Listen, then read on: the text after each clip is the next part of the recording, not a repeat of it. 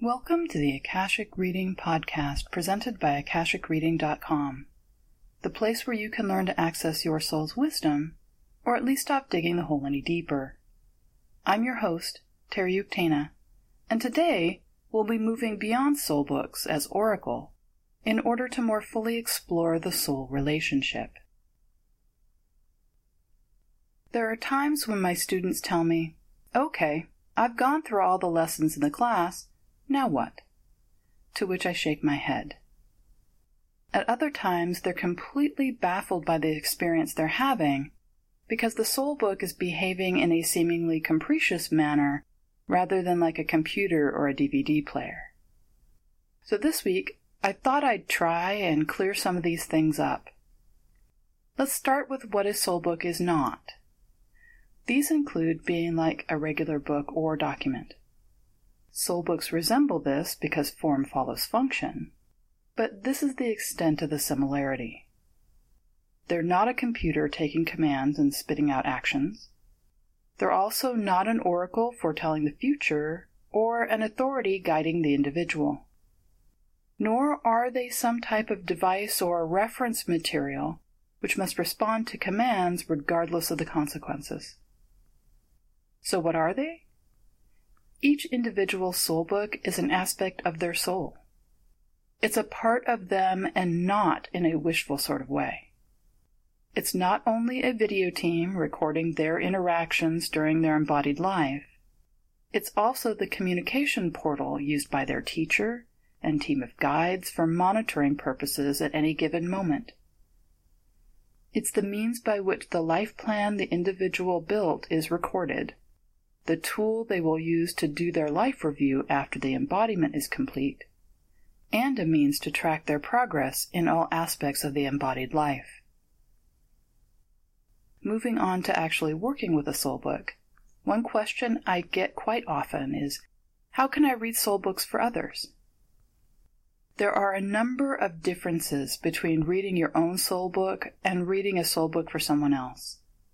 It's important to remember a soul book is not an inanimate object, but a part of a person's soul, and so reading it is the same as entering into a conversation. Just as a person speaks one way with family and another with peers or acquaintances, so too does a soul book interact with people. An Akashic reader, reading a soul book for someone, is able to interact with the book as a living reference work in the same way that individuals' guides and teacher do.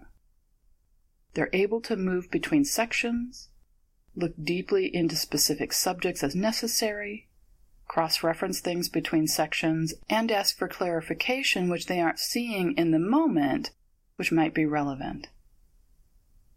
Like a nurse handing a surgeon the necessary tools in the moment, soul books act as support for an Akashic reading.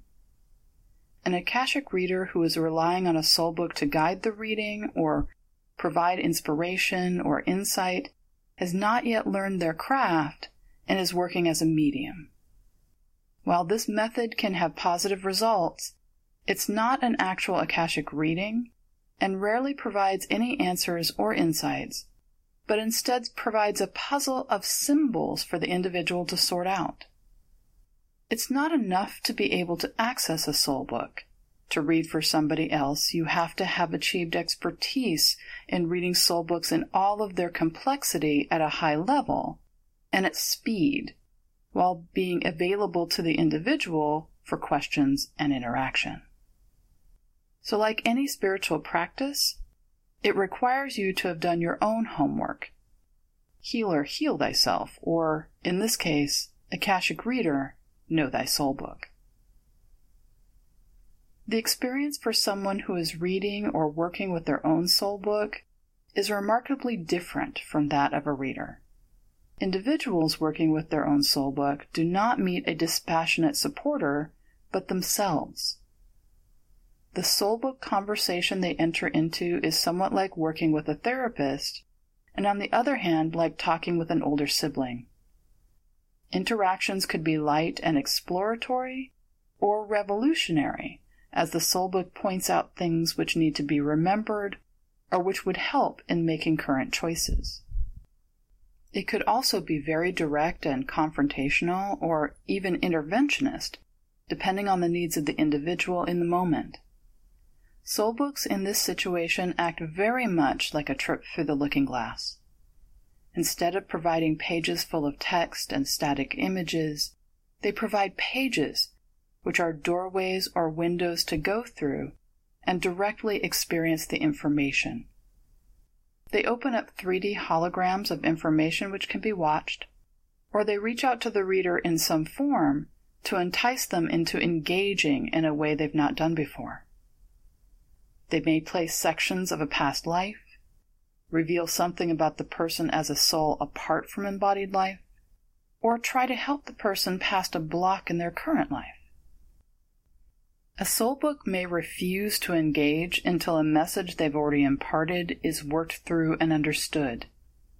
They also gauge the ability of the reader and modify the message accordingly, just as we would if someone were unable to hear us clearly or was still learning our language. We don't talk philosophy or quantum physics to children on the same level we do with adults who work in those fields, for example. There are times when my students become frustrated because their experience of their soul book is different than other students. The grass is always greener, as they say. The thing is, soul book experiences really aren't comparable because they're so very individual. One person seems to get a ton of video type information over and over again, yet they don't delve into what the information means or what they're supposed to do with it. To them, it's enjoyable as an entertainment and a confirmation their life is good, and so they miss how much deeper they can go and what doors they're being offered. Others are confronted very directly with requests to do things which will dramatically change their lives in the here and now. This can cause anxiety or fear depending on how dramatic the change or how big the blockage they're being asked to overcome. Something to keep in mind at all times is nothing in the Akashics can hurt us. No harm can come to us while we work there. Also, soul books are a part of our soul, and so have our best interest in mind when we're working with them directly. Receiving this kind of message is rarely what one would consider fun, but it is a gift and not to be overlooked. Fun can be glimpsed on the other side of the confrontation if you're willing to look. Welcome the gift and keep going to find amazing insights and healing and unfolding. Soul books don't usually work towards providing instant gratification. At first, there's quite a bit of it because the process is amazing. Reconnecting with a soul book is satisfying on the deepest of levels. But like any good conversation, the meat of the matter doesn't start to come up until the initial niceties are out of the way. Somewhat like acupuncture, the full benefit of working with a soul book is in the cumulative effect. You get exponentially more out of it the more you do. The subject matter, everything about the individual soul, is rich and complex and amazing Therefore, it's rare, if not impossible, for anything concerning the soul to be discussed in depth through just one sitting.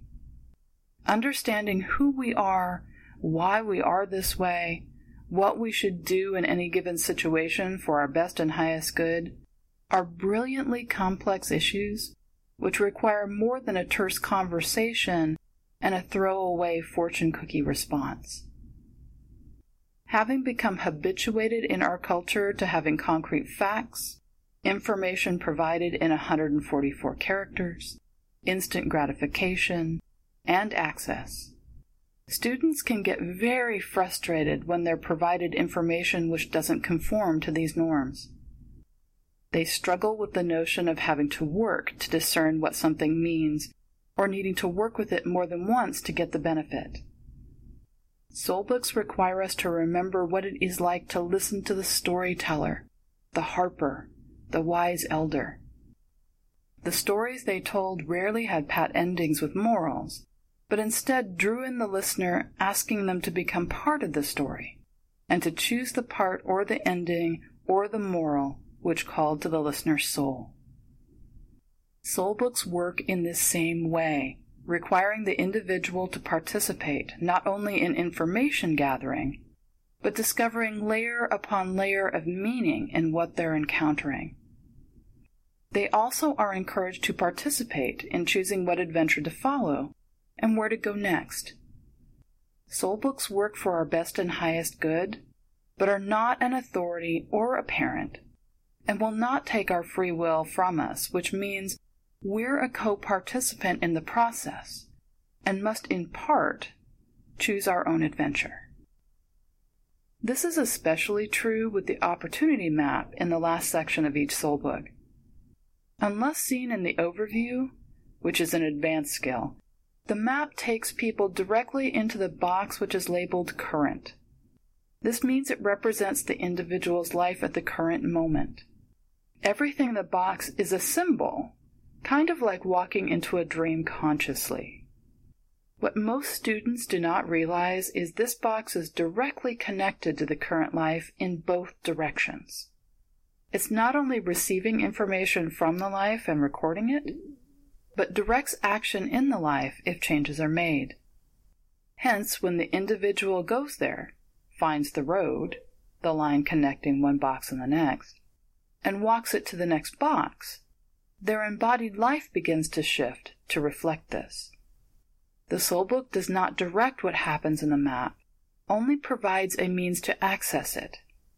There are no quick answers in the opportunity map, only deep and meaningful ones. It's up to the individual to work with them to get the full benefit from what is being provided. One final thing to keep in mind when working with a soul book a great many people feel they have one unique path, one goal to achieve in this embodied life, like being a superhero or a samurai. What they're looking for is purpose, a reason for why things are the way they are, why they're here, and what they should do going forward. This is fantastic, and I'm so excited when people start this type of seeking.